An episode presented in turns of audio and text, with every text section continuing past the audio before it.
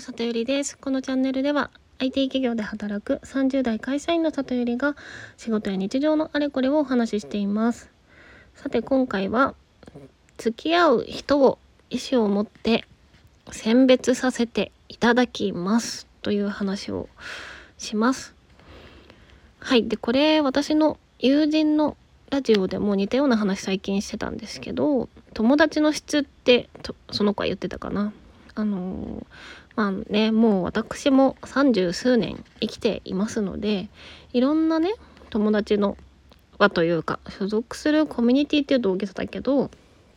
まあ、そういったくくりがあるわけですよね。でもやっぱ長くこう時が経つとずれていくことってありますよね。でそんな中でちょっとモヤモヤしたりしてるんですよ。っていうのもまあねなんか、うん、一人一人の顔を思い浮かべたら普通に好きなんだけれどもこうコロナコロナのせいでコロナのせいでって言ってずっとその環境の文句を言ってる回みたいな感じになっちゃったりとか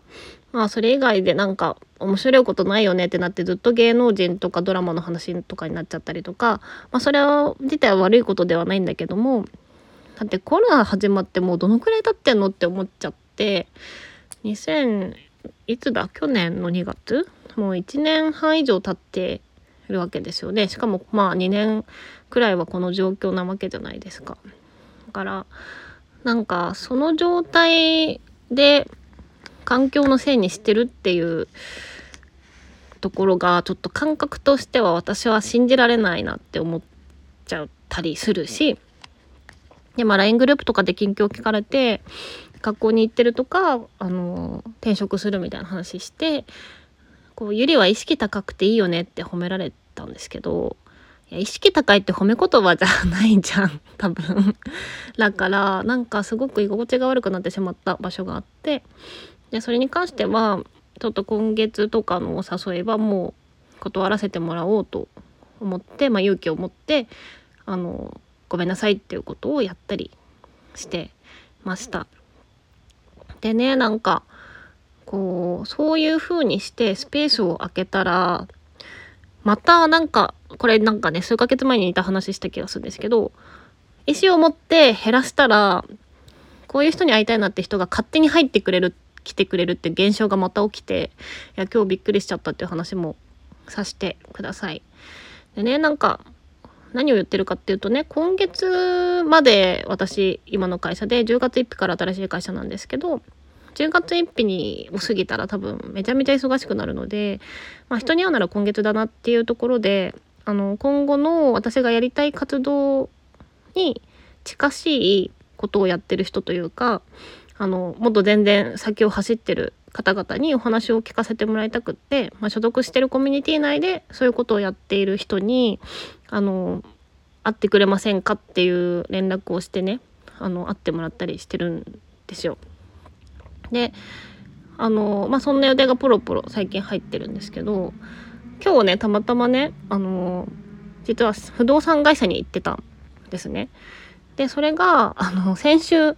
会社が決まったのでもう引っ越しを今月中にせねばってなってで先週末にお誕生日会でたまたま会った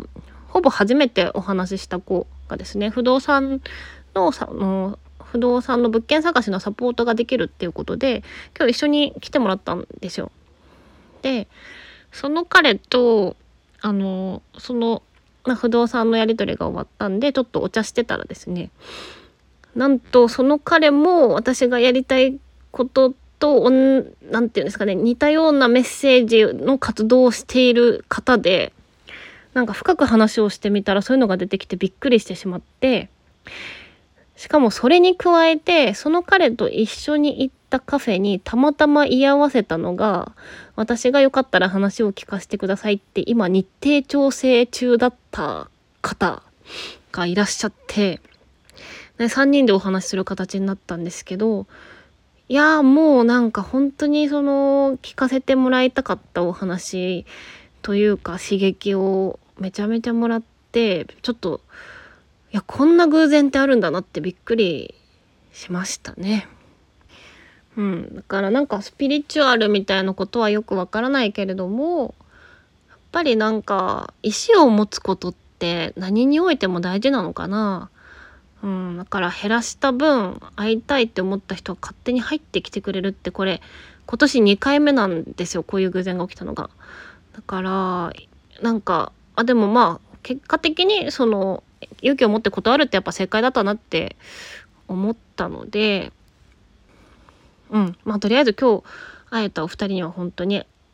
良かったなっていうか感謝の気持ちですね。はい、で今月、まあ、そのなんか今後の活動につながるお勉強させてほしい人っていうのもあの会いたいですってお願いはしてるんですけどもそれ以外に本当に今あの出会えて大好きな友達が周りにたくさんいてくれるのでそういう子たちにも極力会いたくて あのこれを聞いてくれている人も聞いてない人もいると思うんですけどまあそんな人との時間も大切に過ごしながら来月に向けてえっと、物理的な準備と心の準備も両方やっていきたいと思います。はい。では今日も聞いていただきありがとうございました。またね